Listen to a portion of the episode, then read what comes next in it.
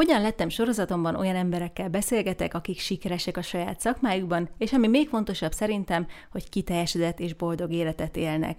Megtalálják az egyensúlyukat és a céljaikat, és abban segítenek a beszélgetés során nektek is, kedves hallgatók és nézők, hogy a saját céljaitokat, a saját útatokat és a saját küldetéseteket megtaláljátok. Remélem, hogy élvezettel hallgatjátok ezt a beszélgetést is. Mai beszélgető partnerem Winkler Nóra, aki a kultúrát választotta területének, és ott sokféle dolgot épített fel. Tévéműsort és rádiós sorozatot, könyvet és árveréseket, dizájn és művészeti magazinokat, és most legfrissebben a közösségi médiában egy sok ezres követői tábort, akiknek naponta mutat egy festményt, aminek sztoria valahogy kapcsolódik az életéhez.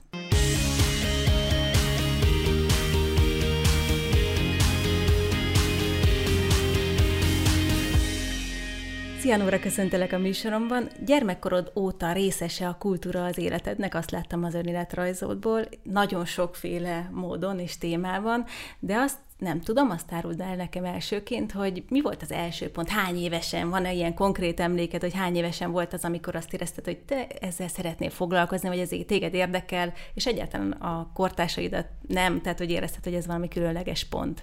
Szia, és köszönöm szépen, hogy itt lehetek. Ö, azt hiszem, hogy ilyen kisiskolai emlékem van, hogy például a magyar órákat nagyon szeretem, és nagyon izgat az, hogy verseken lehet gondolkozni, meg szövegeken lehet gondolkozni. Azt a részét is szerettem, amikor az iskolai ünnepségeken megkértek, hogy szavaljak. Tehát valahogy ez a két dolog, hogy az ember így szerepel, meg valami olyan dologgal foglalkozik, ami olyan izgalmas, meg, meg átélhető, meg nagy érzések vannak benne, az úgy elég hamar elkezdett érdekelni. Darabig egyébként színésznő szerettem volna lenni, de arról lebeszéltem magam félúton. Miért beszélted le magad?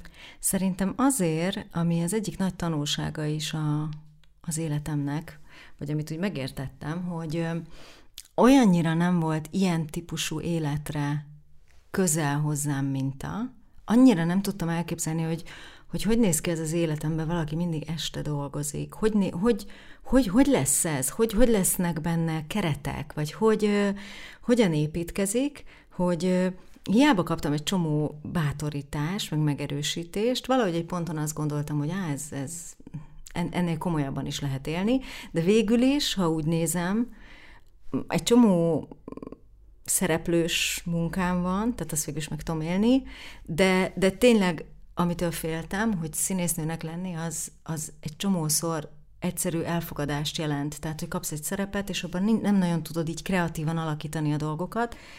Érdekes volt egyszer a Máté Gáborral beszélgettünk a Katona József Színház igazgatójával, vagy főrendezőjével, egy jótékonysági aukcióra kértek meg, ami a, a katonában volt, és utána mondtam neki, akit onnan ismerek, hogy egyszer, amikor még a színésznői ambícióim erősek voltak, akkor játszottam egy filmbe, a Mielőtt befejezi röptét a Denevér című Timár Péter rendezte filmben, a főszereplő srácnak játszottam a barátnőjét, ő pedig a srác nevelőapját játszotta, és akkor nagyon összebarátkoztunk, mit tudom, hány éves voltam, akkor 16, szóval jó rég volt, és azóta is ilyen nagyon, nagyon jóba vagyunk, és mondtam neki, hogy Figyú, azért tudod ugye, hogy azért nekem azért az, az, az gyerekkoromban ez bekattant, hogy, hogy színésznőnek lenni szuper, és akkor azt mondta, hogy ő egyszerűen nem tudja, hogy mondja el nekem, hogy mennyire jól döntöttem, hogy nem azt választottam, mert persze megéltem volna sok szép dolgot benne, de azt gondolja, hogy annyival többet éltem meg így, hogy nem azt az utat csináltam, és szemmel láthatólag olyan izgi dolgok lettek az én utamon, hogy ő azt szeretné, hogy ezt most már tényleg egy ilyen ollóval vágjam el ezt a izét, hogy jaj, lehettem. És tényleg egyébként tök elvágtam, csak hogy, hogy volt egy ilyen ez nagyon jól rávilágított ez arra, hogy a színésznőnek irányítják a mondani valóit. Míg, míg mondjuk amivel most te foglalkozol, ott te irányítod, hogy mivel, mi, mi a mondani valót, hogy sokkal jobban ki tudod benne fejezni magadat, vagy azokat a munkákat nyilván a munkákon keresztül, azok, tehát olyan munkákat elvállalni, amit te vagy, és akkor azon keresztül kifejezed önmagadat, illetve a világról a mondani valódat tudod közölni. Igen. A, nem, nem Ez szeret... különbség. Igen, nagyon nagy különbség. Persze azt gondolom, hogy egy színésznőnek is elképesztő nagy tere van arra, hogy, hogy kommunikálja a véleményét, de tény és való, hogy ez egy keretezettebb forma. Uh-huh. Na, és, és végül is abban, amiket csinálok, abban tényleg nagyon szabadon tudom alakítani egyrészt, hogy mit, hogy mennyit, hogy miről, hogy kivel, hogy hogyan, hogy abban tényleg jobban, jobban tudom képviselni, amit a világról én gondolok, vagy én érzek. Rengeteg mindent csinálsz, ezt már amikor böngésztem a bemutatkozódat, akkor is így azt, azt se tudtam, hogy miről fogunk pontosan, melyik részéről az életednek beszélni. Azért az, azt kibogóztam, hogy van két-három fontosabb, kiemeltebb pontja, és ezek közül az egyik ez a, a, az árverés vezetés, és ez, ehhez kapcsolatban aztán majd a jótékonyság is. Hogy jött ez az egész, milyen volt először kalapácsot leütni, és egyáltalán hogy kerültél erre a területre? Egy baráti társaságba ö, került elő először ez a téma, ahol az egyik barátunk egy, ö, egy galériát mm, vezetett, és egy ponton az egyik barátnőm mondta, amikor így ültünk ilyen beszélgetésekbe, hogy szerinte ezt a Nórának ezt érdemes lenne kigondolni, és aztán nagyon hamar megtetszett mindenkinek ez az ötlet, amit én teljes elképedéssel hallgattam, hogy ez, ez hogy jutott eszükbe, hogy én ezt a szakmát meg, miért én, és miért ezt? De gondoltam, jó, hát végül is hozta az élet, nézzük meg. És sokáig álltam asszisztensként egy aukciós vezető mellett. Ez egy olyan szerep, hogy amikor két pult van, a főpultban áll az árverés vezetője, és mellette egy kisebb pultban áll az asszisztens, akinek az a feladata, hogy nézi a termet, és ha esetleg véletlenül egy felemelkedő tárcsát nem venne észre az árverés vezető, akkor szól neki. Illetve amikor megszületik egy licit, és leüti a vezető, akkor ez a bizonyos asszisztens vagy tárcsaolvasó megismétli, hogy 213-as számú tárcsa vitt el 480 ezer forintért. Én ezt, ezeket a mondatokat egy vagy másfél évig mondtam egy árverés vezető mellett, akkor a Víg Színházban voltak ezek a festményárverések, és én pusztán attól, hogy ki kellett álljak arra a színpadra, és mindössze ennyi volt a feladatom és a felelősségem, hogy artikuláltan megismételjem, hogy mennyiért kelt el az a kép, és hányas számú Én úgy éreztem, hogy, hogy én ezt gyakorlatilag nem tudom elképzelni, hogy ebben a pillanatban van ember, aki ennél nagyobb teherrel küzd az életében, ennél nagyobb kihívást kell megugrania, hogy egy egész színházi teremnek ezt a két számot el kell mondanom egy este alatt sokszor. Na, de ez nagyon jó lecke volt, mert egyrészt az ember egy kicsit beszokódik abban, hogy mi ez a szituáció, illetve az árveréseknél nagyon fontos, hogy a licitek emelkedése az nem, nem lineárisan van, tehát nem úgy van, hogy tízezrenként emelkednek a licitek, uh-huh. hanem ha elérsz egy bizonyos ö, szintet, akkor onnan mások lesznek a lépcsők. Tehát uh-huh. mondjuk 200 ezer forinttól 500 ezer forintig 20 ezresével megy, uh-huh. de amikor elérted az 500-at, onnan 50 ezresével megy, és 1 milliónál 100 ezresével, és így tovább. Ezt mindig a tárcsa felemelésével jelzik. Igen, Jó. igen. Tehát te állsz a pultodban, uh-huh. figyeled és a termet. Kell, hogy mi az a következő összeg. Igen, és azt úgy kell tudnod, mintha nem lennél magadnál gyakorlatilag, mert azon kívül, hogy beszélsz, még legalább 5-6 kulcsfontosságú dologra kell figyelned. Tehát pont az a rész, hogy hol tart a licit, azon már nem tudsz gondolkodni, uh-huh. annak úgy kell menni, mint hogy most beszélünk uh-huh. magyarul, hogy ezen se gondolkozol nagyon sokat, hanem beszélsz, mert ez az anyanyelved, a kb. ilyennek kell lennie a számok emelkedésének. Tehát én abban nagyon sokat tanultam, nagyon jó alap volt, hogy ott sokat hallgattam a számok emelkedését, de utána volt egy trénerem, akivel dolgoztunk Sokat, sokat nagyon elemeztük, hogy mi, mi minden van egy ilyen szituációban, mik az igazi tétjei, mik a veszélyei, hogyan oldod meg, hogyha lelassul a terem, hogyan hidalod át, hogyha mondjuk két-három, akár négy-öt olyan tétel is jön egymás után, amire nincsen érdeklődés, hogyan tudod fenntartani az izgalmat ilyenkor is a teremben. Tehát, hogy egy nagyon, nagyon szétszálasztuk, nagyon apró elemeire bontottuk, és aztán úgy felépítettük egybe. Egy nagyon-nagyon-nagyon érdekes lecke volt. Tehát akkor erre az... külön úgynevezett kurzusokat is vettél magadtól is, meg, meg ott a helyszínen is gyakorlatban, de külön képzés is volt, amit így el lehet végezni, hogyha valaki árverésvezető szeretne lenni, vagy nem? Konkrét ilyen képzés nincs. Tehát azt hiszem, hogy ezt mindenki úgy tanulja meg, hogy valaki mellett megtanulja uh-huh. ezt a szakmát. Nagyon jót tesz, hogyha érted azt, amit, amit eladsz éppen. Mennyire értetted te? Engem nagyon érdekelt. Úgyhogy nekem nem esett nehezemre, hogy, hogy értsem, sőt, tulajdonképpen az árveréseken keresztül megismert művek, meg ez az egész képzőművészet, ez nagyon-nagyon felerősödött akkor az életemben, és egy csomó minden, ami a mai életemben fontos, meg nagy terület, az igaziból e- ebből a nagy találkozásból lett. Tehát, hogy mennyire érdekesek a képek, mi minden van a képekben, micsoda izgalmas a műkereskedelem, mint piac, az egy csomó, csomó más dolgot épített meg a, az életemben. Én, én úgy gondoltam, hogy pont ez a része teszi igazán érdekessé ezt a szakmát, tehát akkor, akkor ebben egyetértünk. De ezt 2004-2005 óta csinálod? Igen. Milyen változások vannak azóta ezen a szakmán belül, és vannak-e kie, kiemelhető trendek, akár, hogy mi, mi most, ami legjobban kell el, kép, vagy festmény, vagy művészek, vagy ez hogy, hogy kell erre, milyen változásokat látsz? Mindig érdekes azt megfigyelni, hogy pár évenként megváltozik, hogy kik számítanak éppen a divatos festőkre. Pár évenként? Igen, igen, igen, hogy pár év alatt úgy meg, tehát hogy vannak ö, árverések, amikor megőrül a terem egy bizonyos festőnek, mondjuk van egy... Mondjál konkrétumot. Mondjuk a Seiber nagyon ment, amikor én elkezdtem árveréseket uh-huh. vezetni, és úgy éreztem, hogy mindenki Seiber meg Jasikámos képeket akar venni, és aztán utána, mint hogyha ez egy... Divat lenne, lecseng, jönnek mások. Az is számít, hogy, hogy kiktől látsz éppen nagy életmű kiállításokat fontos múzeumokban itthon, mert az is egy, az is úgy... Befolyásolja. Igen, úgyhogy az emberek rácsodálkoznak, úristen, ez ilyen jókat csinált, úristen, ez ilyen menő volt. Különösen, hogyha ha magyarok elkezdenek külföldön jól szerepelni, vagy külföldi csoportos kiállításokba beválogatnak magyarokat, akkor az nagyon, az nagyon felértékeli őket, és akkor tényleg úgy a gyűjtők még komolyabban úgy érzik, hogy szeretnének egy képet tőle. De akkor a másik oldalról tekintve pedig a gyűjtőknek ez egy rizikós vállalkozás, hiszen hogyha vannak ilyen trendek, amik aztán elmúlnak, nyilván az árak is ennek megfelelően alakulnak, akkor nem biztos egészen, sőt egészen biztos, hogy esetleg nem jó befektetés egy éppen egy kiemelt festmű, festőnek a művét megvenni.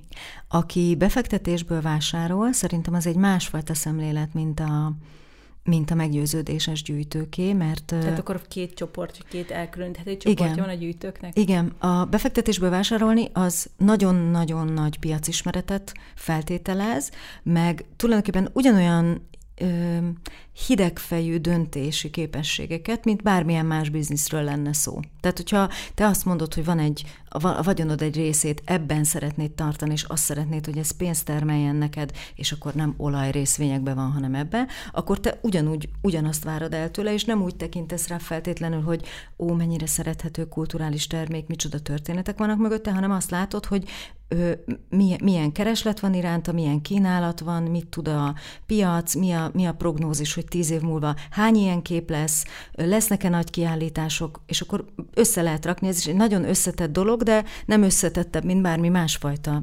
üzlet, hogy vannak szempontok, amiket végig gondolsz, és akkor az alapján meg tudod ítélni, hogy ez, ez itt az árak felfele fognak-e menni, vagy lefele. Ugyanúgy nem lehet száz százalékra menni, mint semmi másban, de ez az egyik típus. A másik fajta, aki, aki egy gyűjteményt azért épít, mert anélkül, hogy tudná, egyfajta teljességet akar létrehozni, és egy idő után már tudja is. Egyfajta kerekállítást, valami személyes és, és erős dolgot, hogy szerinte ilyen a világ, szerinte ezek a fontos dolgok. És írtó érdekes azt megfigyelni, és nagyon sok gyűjtőt ismerek így az aukciós munkák miatt is, de úgy is, ami inkább az ilyen újságírói munkáim voltak, a tévéműsor, meg az újságkészítés, hogy sok mindenkivel ültem és csináltam ilyen komoly alap, nagy interjúkat. És döbbenetes, hogy az elején úgy van, hogy az ember elkezd gyűjteni, elkezd vásárolni. Elkezd vásárolni képeket, és aztán kiteszi a falra, mert neki tetszik. És aztán annyi képe lesz, hogy már nincsen elég fala, akkor elkezdi. Ez a leggyakoribb forgatókönyv? Ez egy nagyon gyakori forgatókönyv. Ez egy nagyon gyakori forgatókönyv. Én voltam mm, gyűjtőknek a házába, ahol csodálatosan, szépen bevilágítva, nagyon végig gondolva a műtárgyak a falon, és akkor mondta, hogy gyere, akkor üljünk az autóba, mutatok egy másikat, és akkor elmentünk egy másik címre, ahol meg egy raktárnak használt, nagy alapterületű lakásba, egymás hegyén hátán slichtolva festmények ezrei, amin nézel, és azt gondolod, hogy ú, ez egy másfajta erőviszony, mert az elején egy ember választ képeket, és aztán annyira benne marad ebbe a logikába, hogy tulajdonképpen a képek egy kicsit így leteperik, és csak jönnek, hm. és szinte kérik, hogy Léci, engem vegyél meg, mert ebbe az évbe, amit kezdesz összerakni, pont oda illek. Igen, mint pont oda illek. Igen, Igen. Téged sose ragadott el a gyűjtési De, szenvedély? abszolút. Abszolút. Na mesélj erről egy kicsit. Hát nálunk is nagyon sok kép van a falon, és nagyon szép képek vannak a falon, és mi is eljutottunk abba, hogy, hogy már a, a tároló kapacitásaink végén járunk, és nagyobb ház kell? Nagyobb ház kell, nagyobb raktár kell, de igyekszünk szeretettel lenni feléjük, mert végül is arra van a kép, és azért is veszed meg, hogy nézd, hogy nézd, hogy ott legyen veled, hogy valamit sugározom, valamit adjon az életednek, és sajnálom azokat, akik éppen nincsenek velünk, és akkor igyekszünk ezeket cserélni, igyekszünk jól párosítgatni őket. Tehát, hogy azért az ember úgy, a mi gyűjteményünk nem akkora nagy, hogy az beteperne minket, és igyekszünk is észszerűek lenni ebben. De már kezd kirajzolódni a kirakós darabokból, hogy ez is majd valami kerek egészé áll össze a végén? Igen, mi inkább kortársat gyűjtünk, Azért is, mert, mert olyan sok személyes kapcsolatunk van ezekkel az emberekkel. Van kedvenced? Két-három festőt említsél, vagy szobrokat is gyűjtesz? Szobrokat is gyűjtök, de inkább ö, festményeink vannak. A mi korosztályunkból ö, fiatalabb nálam a Bagykó Róbert, akinek a, nem is tudom, a kreativitása vagy a világa az teljesen lenyűgöz.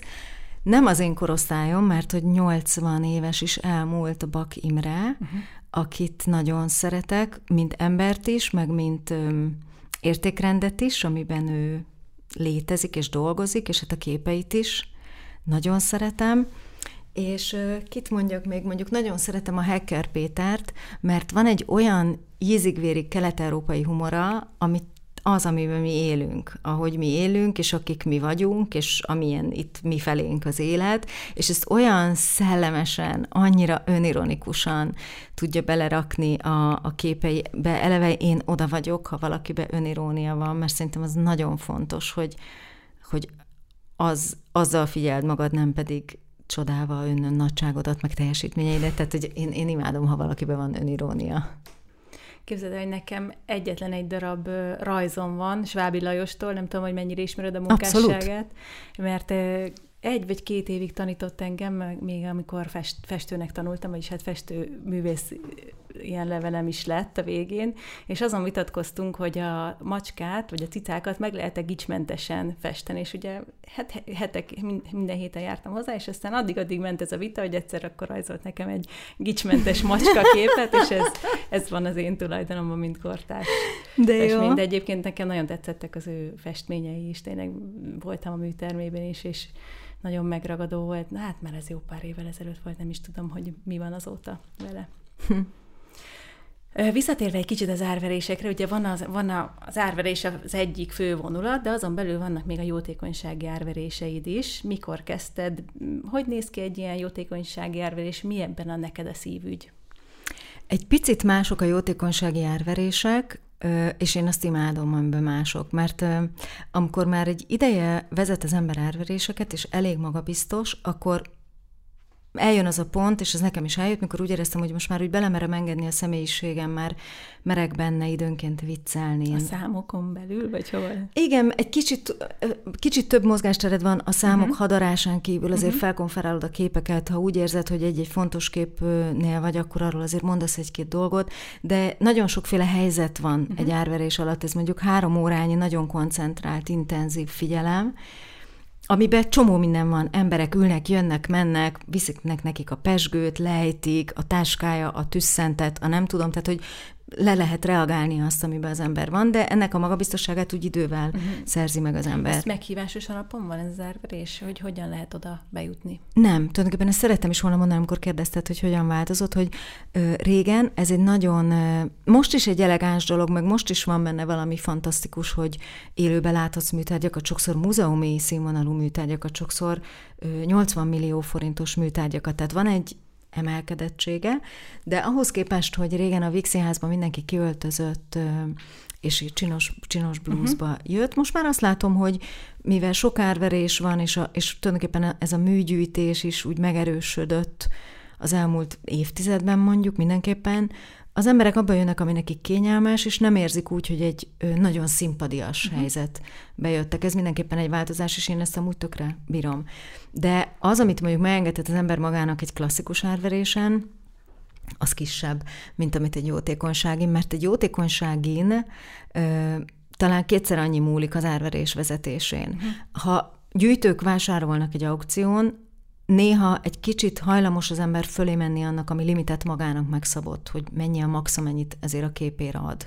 És hogyha nagyon nagy a hangulat, és nagyon pörögnek a licitek, akkor az ember egy kicsit azt mondja, hogy jó, azt gondoltam, hogy ez 1 millió 5-ig érdekes, most még 1 millió 8-nál belenyúlok, hát ha az enyém lesz, de ott azért van, jobban határ, jobban uh-huh. megtartják a határokat. Egy jótékonysági árverésre azok az emberek jönnek, akiket az a cél érdekel, uh-huh. Akiknek a pénzt majd az este végén adjuk. És ezért ott nincsenek ilyen rigid döntések, uh-huh. hogy eddig és Ott tovább a hangulatvásárlásra kell rámenni, és Ott erre föl abszolút. a hangulatot, igaz? Igen, igen. És a, a Bátor tábor árveréseit vezetem, és a Fesztivál zenekar jótékonysági árveréseit vezetem, és mind a kettőnél egy olyan ö, gyűjtői, meg támogatói közeg van, akiket most már szinte mindenkit személyesen ismerek, és az egy másfajta vezetésre ad lehetőséget. Nagyon, nagyon személyes dolgokat lehet oda szólni, nagyon tudom, hogy aki veszi, az kb. milyen gyűjteménye van, milyen ízlése van, és tudom neki mondani, hogy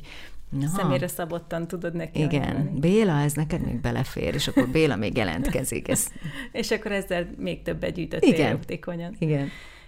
És visszatérve arra a kérdésemre, hogy bárki mehet-e aukcióra, hogy bárki. van ez? Tehát, hogy jegyet kell venni? Vagy nem, nem. Egy, egy fe, igen, az Hol árverésekre... Ezek kiírva, ezek az árverések? Ezt minden aukciós ház maga ö, kommunikálja, és ö, nyilván meghívókat küld ki a gyűjtőinek, de ezek, ez mindegyik nyilvános esemény.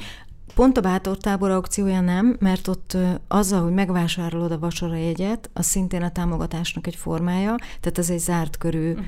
dolog. Azt hiszem, hogy a Fesztivál Zenekar jótékonysági aukciója is egy zárt körű dolog. De vezettem korábban, de az nagyon érdekes volt, céges, hogy is mondjam, piaci szolgáltatásokból álló aukciókat, ahol cégek voltak a vevők, és civil szervezetek voltak a felajánlók, és a civil szervezetek összeraktak olyan mm, tételeket, uh-huh. nevezük tételnek, ami az volt, hogy x óra foglalkozás a munkatársaidnak, érzékenyítő foglalkozás a munkatársaidnak, csapatépítő tréning, tehát valamit, aminek van egy piaci értéke, és ott cégek vásároltak, és az is egy nyilvános dolog volt, uh-huh. bármi cég jöhetett, uh-huh. és uh-huh.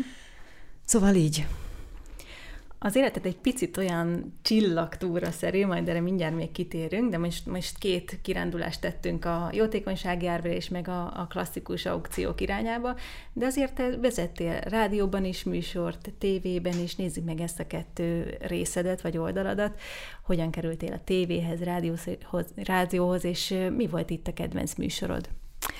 A rádióba, rádiózni úgy kezdtem, hogy egy szintén megint egy baráti társaságban egyik este ültünk, és azt mondta az egyik ismerősöm, hogy ő tudja, hogy a Jakub csak Gabi fel szeretne már állni a, a reggeli műsorból, amit a Gundel Takács Gábor és a Búza Sándor vezet férfiként, és hogy keresnek a női pozícióra jelentkezőket.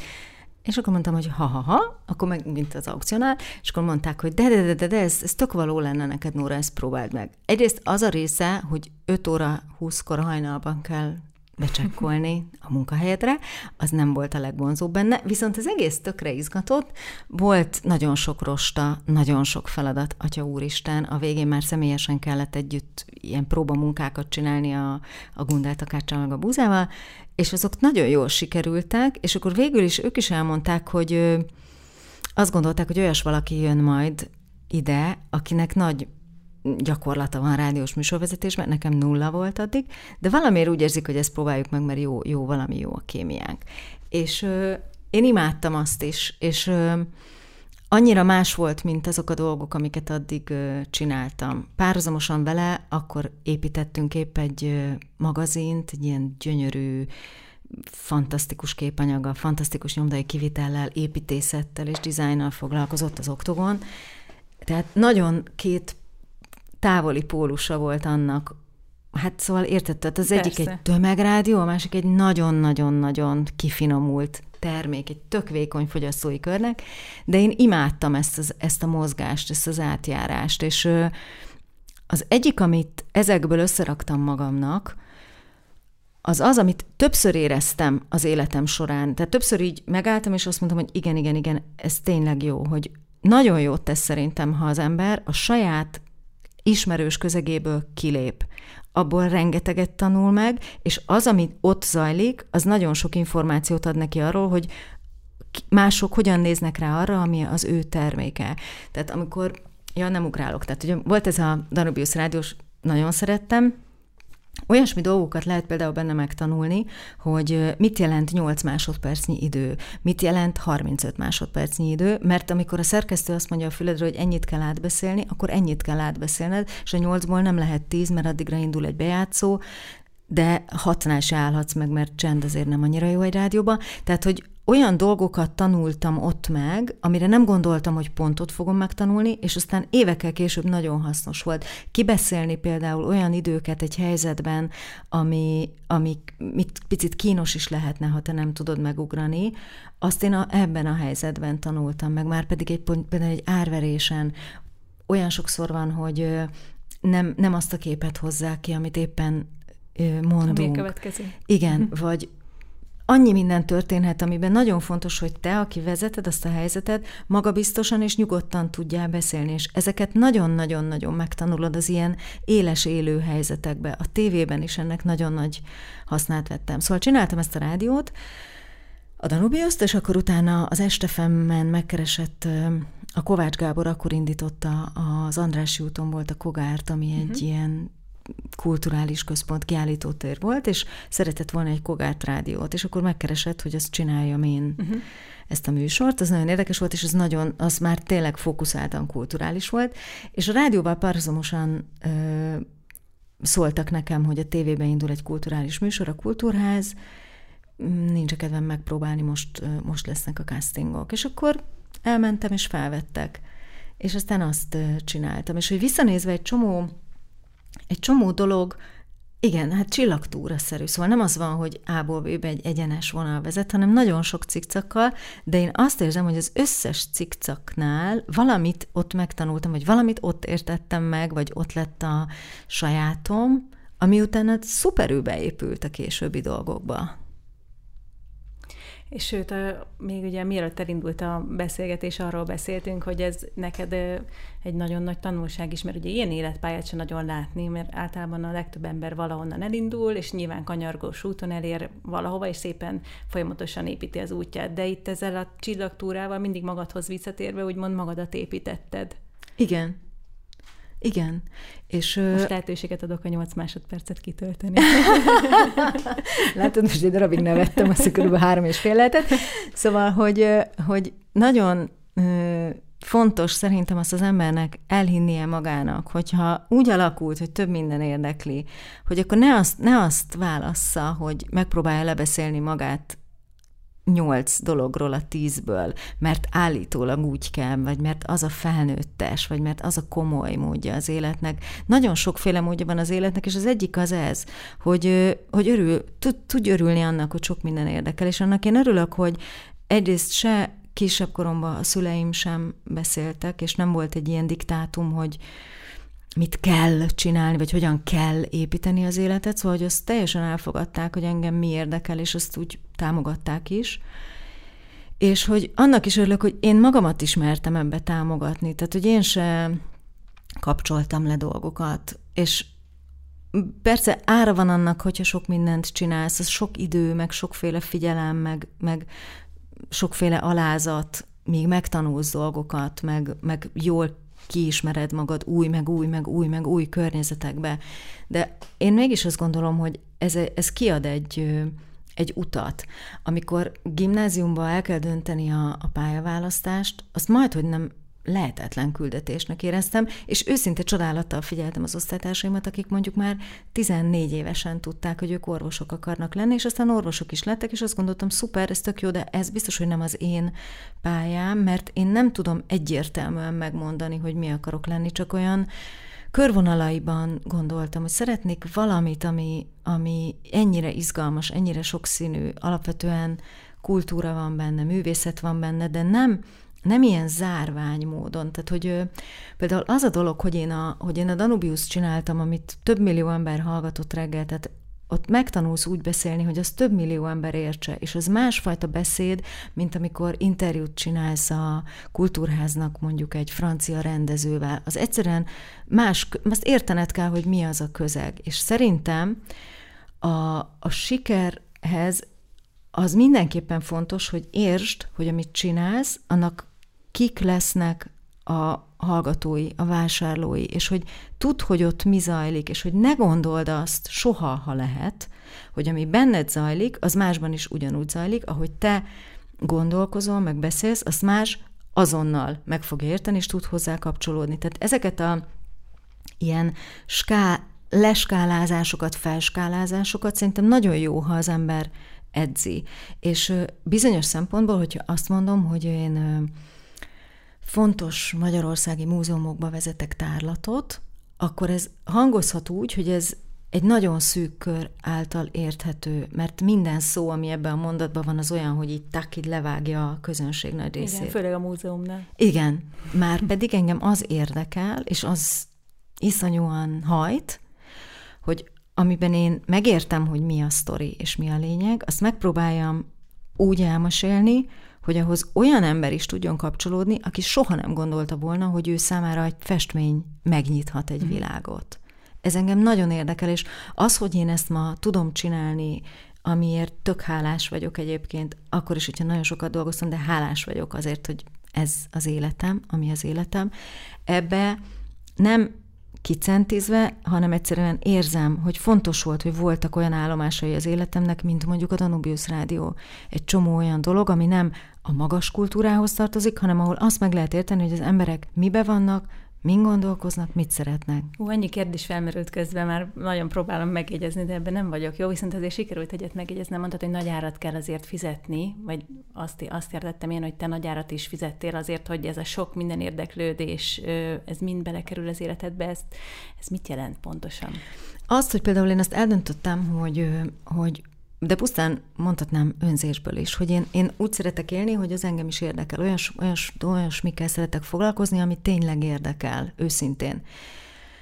Ezért sokat dolgozom az ügyeimen, sok időt szánok rájuk, sokat és alaposan beledolgozom magam. Nem szeretem, nem érzem jól magam, hogyha rutinból oldok meg valamit. Nem, nem, nem, nem szeretem azt. Nyilván az embernek lesz egy rutinja, hogy hogy vezetsz le egy estét, hogyan ülsz egy beszélgetésben, hogyan találsz ki egy stratégiát, mondjuk egy kulturális stratégiát egy cégnek, de én személyesen jobban érzem magam, hogyha abban tényleg számomra is vannak érdekes és meglepő dolgok. Tehát, hogy nagyon, nagyon könnyű út, meg nagyon úgy adná magát, hogy bizonyos dolgokban az ember a rutin mentén haladjon, uh-huh. de az nekem unalmas, és akkor erre mondom, hogy, ha az azzal jár, hogy akkor kell még egy órát olvasni, akkor olvasok még egy órát, uh-huh. és ezzel is, ezzel kapcsolatban is mindig az volt az érzésem, hogy, hogy ezek totál meghálálják magukat. Ez, ez, az tényleg úgy van szerintem, hogyha valamibe időt raksz, meg energiát, meg munkát, az, az visszajön. De akkor ezt, a, hogy sok időt szánsz a munkádra, ezt nevezed nagy árnak? Azt mondom, lehet, hogy túlzó volt, hogy azt mondtam, hogy nagy árat, mert engem ez érdekel, de nem tudom, voltak nyarak, amikor nem nagyon tudtam elmenni nyaralni, mert éppen három vagy négy uh-huh. olyan ö, nagy projekten dolgoztam, ami érdekelt, és ez nem tette lehetővé. De ezt sem gondolom úgy. Végül is attól függetlenül, hogy ennyire sokféle dolgot csinálok, és ennyire sok helyre mondhatom, hogy ez is a munkahelyem, abban azért van szabadságom, és erre figyeltem is az elmúlt években, hogy tudjam alakítani úgy az időmet, és akkor mondjuk így egy évet mondok időnek, hogy lehet, hogy én pont nem tudok elmenni akkor nyaralni, amikor mindenki más nyaralni szokott járni, de fogok tudni majd kicsit később, amikor mindenki más már dolgozni szokott. Tehát, hogy ezt az egyensúlyt megtanultam egyben tartani, de tény és való, hogy a munkáim egy része este van, tehát mondjuk az a gyerekkori félelmem, hogy hogy lesz Na, az élet. Egyébként... Ezen tényleg annyit gondolkozom, hogy hogy élnek azok az emberek, Pont hogy minden este dolgoznak. Végül is igen, igen, végül is eljutottam oda, hogy nagyon sokat dolgozom este, mert ez egy ilyen szakma, hogy este vannak a dolgok, de, de meg tudtam azt teremteni, hogy akkor utána legyen két olyan napom, amikor két órát csendbe tudok sétálni egy erdőbe, vagy el tudok menni jogázni, vagy ki tudom kapcsolni a telefonomat, és azt mondani, hogy nem, nem tudom adni magam még 25 dolognak, mert most muszáj összerakni magamat. Tehát, hogy az egyensúlyt megtanultam megteremteni, csak lehet, hogy nem egy nagyon klasszikus keretbe vagy ritmusba zajlik az életem. Sokfelé kirándultunk, már belőled te, mint központból kiindulva. Valamit kihagytunk még? Beszélhetünk már most erről a csillagtúráról, magáról, vagy még, még megemlítenél egy-két ágat, amerre az életed során kitekintettél? Talán azt nagyon szeretem, amikor egy céggel kell együtt dolgozni, mert ez egy nagyon másfajta logika, nagyon, nagyon másfajta terep. Hogyan dolgozol együtt cégekkel? Ö, amikor a tévézést abba hagytam, akkor megkeresett egy biztosító, nem tudom, mondhatok Nyugodtan. A, az Egon biztosító, uh-huh. akinek volt addigra már pár éve egy nagyon-nagyon jól összerakott mai magyar irodalmat elismerő díja. De úgy érezték, hogy valahogy úgy szeretnének váltani. És leültünk és elkezdtünk beszélgetni. Első körben csak azt gondolták, hogy megkérnek, hogy legyek ennek a díjnak mondjuk a háziasszonya, vagy a rendezvényeiken, sajtóeseményeiken beszéljek uh-huh. én. És mondtam, hogy szívesen beszélek, de hogy szíves jobban tudok képviselni olyan dolgokat, amiben nagyon-nagyon hiszek, és hogy én úgy érzem, hogy itt van egy-két dolog, amit együtt átgondolhatnánk.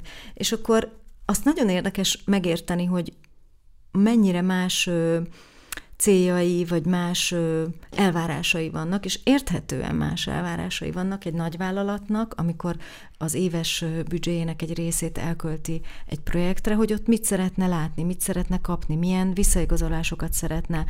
Ebben a logikában gondolkozva, ha egy kicsit megint visszametek az ilyen Danubius rádiós uh-huh. dolgokhoz, tehát hogy Szerintem, és ebben a tévé, a kultúrházas munkám is, ami a legkedvencebb televíziós munkám volt, ott is nagyon fontos volt, hogy ott az egész csapat azt mondta, hogy mi egy műsort nem feltétlenül a saját közegünknek készítünk, mert a saját közegünket nem kell arról meggyőzni, hogy olvasom még könyvet, vagy nézze meg ezt a filmet, vagy menjen el be a színházba, mert eleve mindenki egy olyan életet él, amiben ez evidens. Az a kihívás, hogy olyan embereknek tudjunk ezzel inspirációt adni, akit nem gondolná, hogy ez inspirálja. Az egyik legnagyobb elismerésem az az volt, amikor egyszer a West Endbe odaszaladt hozzám egy fiú, és kérdezte, hogy én vagyok-e, és mondtam, hogy igen, én, és mondta, hogy csak azt akarja mondani, hogy ő annyira annyira hálás azért a tévéműsorért, mert hogy annyi mindent mutattunk meg neki a kultúrház stábja, mert én rögtön mondtam, hogy köszi, hogy nekem mondott, de ez egy 15 fős csapat, akivel ezt együtt csináljuk, de hogy ő annyi mindenre jött rá, hogy ez milyen szuper, és most már ő mindig úgy alakítja az életét, hogy otthon legyen, amikor a, a műsor van, és hogy hány színházat néztek meg a barátnővel, trallala. És akkor mondtam a végén, hogy köszi, tökre örülök, és hogy egyébként te mit csinálsz? És mondta, hogy ő, ő csippendél táncos. És arra azt éreztem, yes, yes.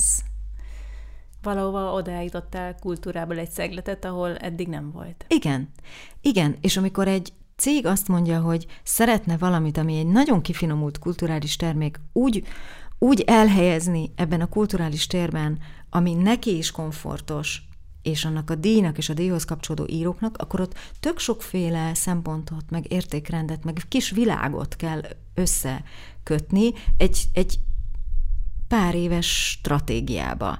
És ez a fajta gondolkodás is nagyon izgat, ugyanannyira izgat, mint leülni egy, egy írónővel beszélgetni a könyvéről. Nagyon meg akartam tőled kérdezni, hogy, és most lehetőségem van rá, hogy ez alatt a 15 év alatt, vagy 20 év alatt, ami alatt tulajdonképpen mindig visszatértél önmagadhoz és a kultúrához is. Látsz-e változást az emberek és a kultúra viszonyában itt Magyarországon? Hm, ez nagyon nagy kérdés. Mert itt az adás előtt arról beszélgettünk, hogy gyerekként engem érdekelt, de főleg nyilván a képzőművészet meg a festészet, és, és én azt látom, hogy a mostani fiataloknak nagyon sok lehetőségük van, annyi minden másra, tehát most már annyira sok izgalmas dolog kinyitják a telefonjukat, és ott azzal találkoznak, hogy, hogy azt feltételezem, hogy kevésbé érdekes számukra a, az ilyenfajta kultúra. De és ez, ezért lettem volna arra kíváncsi, hogy akár a gyerekek tekintetében látsz-e különbséget, vagy csak én, én eleve engem gyerekként jobban érdekelt, de a kortársaimat talán nem annyira, tehát hogy lehet, hogy nincs is változás, és a felnőttek tekintetében is van-e valamilyen különbség, akár a közösségi felületek megjelenésével is? Egyrészt egy teljesen másik dolog miatt tegnap kerestem adatokat arra, hogy hogyan alakulnak mondjuk a múzeumi jegyvásárlások, Aha. és ott egyértelmű emelkedést mond minden múzeum az elmúlt pár évben. Tehát, hogy nagy, nagy léptékben emelkedést. Én azt hát látom... ez meglepő és jó hír. Igen, engem is meglepett Igen. egyébként. Engem is De nem lehet, hogy csak több turista jön Magyarországra. Teljesen, teljesen külön sávként tartják Van, nyilván a, a nagyon sok turistát Igen? egyébként, aki tényleg mondjuk megdobja mondjuk a Nemzeti Galéria, vagy a Igen. Szép Mű, oda tényleg mindenki, aki ide látogat, vagy ide látogatók nagy része elmegy, de hogy külön tartják a, a oda vonzott magyarokat a külföldiektől, uh-huh. és ez egy emelkedő számot mutat. Én azt látom, hogy a könyvkiadás az nagyon-nagyon-nagyon-nagyon pörög. Én azt látom, hogy azokban a színházakban, ahova szeretnék elmenni, ott nagyon sokszor, hogyha nem vagyok elég éber, akkor már csak azt látom, hogy elfogyott, elfogyott, uh-huh. elfogyott, elfogyott. Tehát, hogy érdeklődés van, azt, azt abszolút látom. A, a gyerekek bevonása ezekbe a dolgokba, én abba nagyon üdvözlöm, hogy minden intézmény mennyit agyal azon, hogy mit kezdjen ezzel a helyzettel, amit mondasz, hogy fú, nagyon kinyílt a világ, nagyon színes, és nagyon érdekes, Így és van. nagyon, nagyon mozgó, pörgő dolgokat kínál, hogy abban hogy veszi fel a versenyt egy, egy kulturális intézmény, és hogyan, hogyan tudja meggyőzni a, ezt a korosztályt arról, hogy ott is szuper érdekes dolgok vannak. Én azt önmagában üdvözlöm, hogy van egy ilyen felismerés. Az egyik mm, friss munkám, amit, amit most csinálok, az egy kiállítás, amit a Tesla klubban csináltunk meg a Kazinci utcába, a Nikola Tesla életéről. Ez egy zágrábi szuper ö, mozgó, minden centin valamit felét kommunikáló, üzenő, nagyon-nagyon-nagyon látványos dolog, amit ö, én megnéztem Zágrába, és akkor együtt dolgozom ezzel a csapattal, és ez egy utazó kiállítás, ami Budapestről majd New Yorkba megy. És nagyon sokat kell emiatt mostanában erről beszélnem. És az egyik, amit mondtam, az pont az, hogy Kétféle múzeumélmény van, ami szerint nem sokféle, de van két nagy irány, ami ma az embereknek passzol. És az egyik az az, ami azt mondja, hogy én egy olyan múzeum vagyok, ahova abból a nagyon-nagyon sűrű, zajos dologból, ami ma az élet, átléphetsz, és ott kicsit fókuszáltan és nyugodtan, más tempóba lehetsz. A másik meg azt mondja, hogy annyira sok minden mozog kinn a világban, hogyha én azt akarom, hogy te begyere, akkor nekem is mozognom kell ezzel a világgal. Ez a Tesla kiállítás, ez, ez ilyen. ilyen. Uh-huh. Ott animációs filmek vannak, ott minden mozog, rengeteg sztorit mesélnek el neked, eredeti tárgyakat látsz, és ilyen szuper high-tech ez dolgokat. Már ez már megnyílt, ez két hete nyílt meg. És meddig látható? Ez egészen szeptember 1 és, és ott kifejezetten sokat dolgoztak azon, hogy egy gyereknek érdekes legyen, de érdekes legyen egy olyan felnőttnek, akit a tudomány érdekel. Érdekes legyen egy olyan felnőttnek, amit a tudomány egyáltalán nem érdekel, és a Teslahoz úgy kötődik, hogy van a Tesla autó, és az mondjuk neki tetszik. Tehát én azt, azt imádtam ebben a projektben, hogy nagyon pontosan végig gondoltam, amivel kezdtem, hogy kik a nézők, kik a fogyasztók, és nekik mit kell mondanod úgy, hogy közben azért tartsd magad a saját koncepcióthoz, hogy ez egy kiállítás, ez egy múzeumi anyagokkal operáló dolog, de azt értsd meg, hogy ha azt akarod, hogy ez eljusson sokakhoz, akkor hogyan kell feléjük kommunikálni. Ez engem, ezt, ezt én nagyon szeretem, ezt a részét. Nagyon tetszett az is, hogy az Instagramodon elkezdted ezt a napi egy kép. Ez hogyan indult, és mi a, mi a célod ezzel? Pár évvel ezelőtt elkezdtem csinálni saját aukciókat. Ezen az elven, hogy nekem nagyon sok mindenről eszembe jut valami, amit láttam képzőművészetben is. Összeraktam olyan árveréseket, évente egy ilyet szoktam csinálni, ahol dizájnt képzőművészettel párosítok, uh-huh. azon az elven, hogy valahogy ezek összekapcsolódnak. Vagy egy szín, vagy egy, egy forma, vagy egy ö, elem, az mind a kettőn megvan. Uh-huh. Ezt a Tünde barátnőmmel, akivel az Art magazint is együtt csináljuk, és akivel nagyon sok munkám közös, így párba csináljuk. Szóval a Tünde mindig mondta, hogy, hogy ezt ne engedjem el. Tehát ez, ez érdekes, ezek az asszociációk, ahogy így mennek benne, és csomó mindenről egy festmény jut eszembe, és akkor most múlt karácsonykor így otthon voltam, és azt gondoltam, hogy tényleg mi lenne, ha csak egy magam kedvére azt csinálnám, hogy ami egy adott nap velem megtörténik, arról, ami festmény eszembe jut, mert eszembe jut, azt kitenném.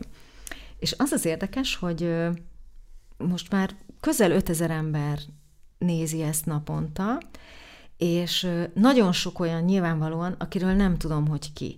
Idegenek szoktak oda jönni, hogyha itt valahol napközben ülök és eszem, akkor valaki oda köszön, hogy szuper a sorozatod, ne hagyd abba, köszi. Nem tudom ki vagy, köszi. És csomóan felhívnak, ilyen, nem tudom, tévétársaságok vezetői, hogy ők ezt figyelik, hogy elmentek kiállításokra emiatt, tehát hogy egy nagyon széles rétegei az embereknek élik át azt, ami szerintem a legjobb dolog általában is a kultúrában, és így a képekre is igaz, hogy ez nem úgy van, hogy van az élet, és ez valahol zajlik, és ettől tök távol van az úgynevezett kultúra, hanem a kultúra az az életből van. Tehát amikor valaki valamit fest, vagy ír, vagy csinál, alkot, az abból a, abból a dologból táplálkozik, ahogy él. És ahogy élünk, abban nagyon sok, nagyon sok hasonlóság van. Az alapsztoriaink ugyanazok, a fájdalmaink, a, a nagy élményeink, a nagy fordulataink, az közös, ezért tudunk verset olvasni mindannyian, és nem az van, hogy nem értető, miről van szó, mert értető, miről van szó. És én azt próbálom ez, ebben a sorozatban mutatni, hogy mivel egy festmény egy tök banális dologról jutott eszembe, hogy mindenki higgye el, hogy ilyen módon hétköznapi dolgokból teremtődnek a festmények is, szerelmekből, vágyódásokból, tengerparti nyaralásokból, kisbaba születéséből, macskákból, hogyha visszakapcsolódhatok a svábis történetethez az életből, amit mindannyian élünk. Tehát, hogy nem kell erre úgy gondolni, mint valami UFO lendre, ahol nem tudom, zajlanak ezek a dolgok. Ez össze van nagyon kapcsolódva az élettel. Igen, ugye mondjuk ezen a helyzeten a múzeumok nem könnyítenek, mert ugye egy nagy, komoly kapunk kell bemenni, és úgy érezzük, hogy ez egy külön világ, tehát hogy ez nem a, a mindennapunk része. Nagyon ötletes ez a kapcsolódás, hogy az Instagramodra felvitted a, a kultúrát. Láttál már másik közösségi felületen, Facebookon bárhol olyat, ahol, ahol nem, nem egyszerűen megosztanak mondjuk kultúráról szóló cikkeket vagy eseményeket, hanem valamilyen pont ilyen hétköznapi módon vagy kreatívan dolgozzák fel a témát, amit esetleg így érdemes, akár aki annyira nem is érdeklődik a kultúra iránt megnézni? Vagy ez teljesen ilyen saját ötletből jött, és nem is nagyon láttál hasonlót ehhez, amit, amit te csinálsz? Mert hogyha nem láttál, akkor egyébként lehetne csinálni, érdemes lenne ezen a téren szerintem még fejlődni, a, tehát hogy erősíteni a kultúra és a hétköznapok kapcsolatát. Azért az, az, az szerintem nagyon fontos a mai ember számára, hogy az életének a, nem tudom, 50%-át a mobiltelefonján éli, azon belül a 90-et a közösségi felületeken, és hogyha ott meg tudna jelenni a kultúra, akkor lehet, hogy már ők is jobban átéreznék ennek a, az adás, tehát hogy, hogy az ő életük része is, és hogy mit kapnak ettől amíg, amíg most hallgattalak, eszembe jutott egy, egy valaki, nem gondolom, hogy azért, mert nem létezik ez a műfaj, de hogy én tényleg csak úgy elkezdtem uh-huh. magam kedvére, úgyhogy nem, nem néztem át, hogy mi, mi minden kínálat van. Van egy valaki, egy, egy angol pasi, aki egyébként New Yorkban a Metropolitan Múzeumban dolgozik, és ő ír képekről nagyon sztorisan, és szerintem ez például kulcsfontosságú. Tehát, hogy amire mondasz, mondod, hogy egy múzeum az elidegenítő, egy nagyon nagy kapunk kell bemenni, nagyon sokszor borzalmas, olvashatatlan szövegeket tesznek ki neked a falra, a képek mellé. Nagyon sokszor nincs arra figyelem, hogy elképzeljék, hogy te, aki másból jössz, hogy fogsz tudni ide belépni, úgy értem belépni, hogy a képeknek a világába belépni, hogyha nem kapsz hozzá sztorikat. Tehát, hogy szerintem az, az nagyon sokat segít, és az megy ma mindenben, ami a storytelling. Uh-huh. Tehát, hogy fogod és elmondod, hogy mi a háttere, mert pont azért, amit az előbb mondtam, hogy ahhoz, hogy van egy, nem tudom, rokokó kép, ez így önmagában nem indítja be a szíved. Ha azt tudod, hogy ezt akkor festették, amikor éppen megtalálta élete szerelmét, és ez az esküvőjük előtt egy nappal van, és egy olyan ruhában áll ez a nő, amit arra csináltattak, hogy ha majd a nászútjukra elmennek Lozánba, akkor nem Ebbe csomó olyan Igen. szó van, amihez tudsz kötődni. Aha, nászút, azt tudom. Aha, szerelem, azt tudom. Lozán lett. Tehát, hogy muszáj történeteket adni, és szerintem amit én szeretek fogyasztani, az mind ilyen, hogy egy történetbe beleágyaz egy terméket, ami lehet színház is és könyv is, de hogy van valami személyes szál, mert akkor az, az, az már viszi. Teszi. Igen, igen. Hát a csillagtúra lassan a végéhez közeledik, nézzük meg, a, a, ezt miért írtad meg ezt a könyvet, ki bátorított erre, és mit tanultál ebből a könyvírásból? A, mikor a tévét abba hagytam, akkor a Libri ö, kiadó megkeresett, hogy nincs a kedvem írni egy könyvet. És mondtam, mint addig életemben, hogy sokszor, ha-ha-ha. És aztán átgondoltam, és azt gondoltam végül Jók ezek az ismerőség barátok, igen, nem? Igen, abszolút. És akkor gondoltam, jó, tök jó, írok egy könyvet, sose írtam még könyvet, rengeteget írtam, a tévés szövegeimet is én írtam magamnak, újságokban mindig írtam, de azért ilyen, ilyen masszívan ennyit nem.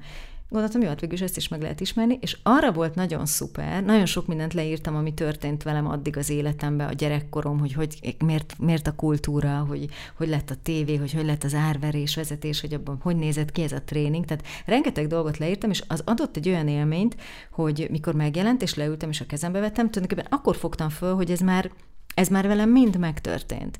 Mert ennek a fajta sok színűségnek, meg sokféleségnek, ami az életemben van, annak az is része, hogy nincsenek ilyen nagy üres járatok, tudom, amikor így reflektálsz arra, hogy milyen volt. Most már ezt, ebbe tudatosabb vagyok, de nagyon sok év ment el úgy, hogy ez is volt, és ez is volt, és ez is volt, és tulajdonképpen ezek adtak olyan, ez a könyv adott olyan lehetőséget, hogy megértsem, hogy úristen, mennyi mindenre tudok már visszanézni, és hogy ez, ez egy jó és nyugodt, és szóval ez egy jó érzés, hogy ez, ez mind megtörtént velem. A másik, amit hoztam, ez csak egy picike dolog, ez egy díj, amit az első ilyen céges stratégiaalkotásért kaptunk, és én nem vagyok díjmániás, de ahogy a könyv az, az arra jó, hogy vannak helyzetek, amiben érzed, hogy jó-e, amit csinálsz. Például egy élő beszélgetésnél látod a közönségen, hogy figyelnek-e, vagy alszanak, uh-huh. és ha figyelnek, akkor tudod, hogy ez jó. De egy ilyen egy, egy, egy stratégiát, mikor írsz, és azt így kiengeded a piacra, azt nem, nem érzed feltétlenül, mert nem ilyen direktek a visszajelzését, tehát abban nagyon jót tett nekem ez a díj. És amit harmadiknak hoztam, a, a Bátortábor 15. árverését csináltuk most májusban, és teljesen meglepetés volt, a végén odaadták egy gyönyörűen bekötve, hogy egy fotóalbumot készítettek ebből a 15 évvel, és az is olyan volt, hogy tulajdonképpen úgy meg lehet állni, és vissza lehet nézni, hogy Atya Úristen, mennyi minden történt. A Paul Newman itt volt az egyik évben, és együtt vezethettem vele az árverést, meg egyáltalán, tehát hogy ez a sok-sok-sok energia már mind mennyi jót hozott létre, és ez már megvan, és az úgy időnként ez úgy jól esik erre Nagyon ránézni. fontos megállni és megünnepelni egy-egy esemény pillanatot, amire sokszor nem szakítunk időt, aztán utána meglátjuk, hogy azért ez fontos, úgyhogy kell tervezetten is. Hogyha egy dolgot kéne mondanod a most 20-30 éves korosztálynak, amit te máshogy csinálnál, vagy ami neked így fontos tanulság így ennyi év táblatából, hogy már azzal foglalkozol, amit szeretsz, akkor mi lenne az, mit tanácsolnál nekik? Azt tanácsolnám, hogy hallgassanak a belső hangjukra, mert az ember belső hangja az nagyon, az nagyon jól elmondja, hogy mit szeretne csinálni, és akkor is hallgassanak rá, hogyha ez öt különböző irány felé tereli őket, és ne féljenek attól, hogy kipróbáljanak dolgokat, és időt adjanak az életükből erre is, mert ezek soha nem elvesztegetett idők, hogy nem kell pánikolni, hogyha az ember nem célirányosan, egyenesen előre látja azt az egy szavas dolgot, ami, ami ő majd lenni szeretne, hanem lehet, hogy ez egy, ez egy szerteágazóbb út sok kisebb ösvényel, de minden egyes lépés, amit ezen az ember megtesz, az valahol később hasznosulni fog, ez biztos. Ezzel teljesen egyetértek. Nagyon szépen köszönöm az inspiráló beszélgetést, örülök, hogy itt voltál velünk. Köszönöm szépen én is. Remélem, hogy inspirálónak találtátok ezt a beszélgetést is. Írjátok meg, hogy melyik volt a kedvenc részetek. Hogyha a további részekre vagytok kíváncsiak, akkor nézzétek meg, ide kattintva az előző adásokat. Iratkozzatok fel az Inspiráció magazin csatornájára, hogy legközelebb is inspirálhassunk titeket. Sziasztok, szép napot!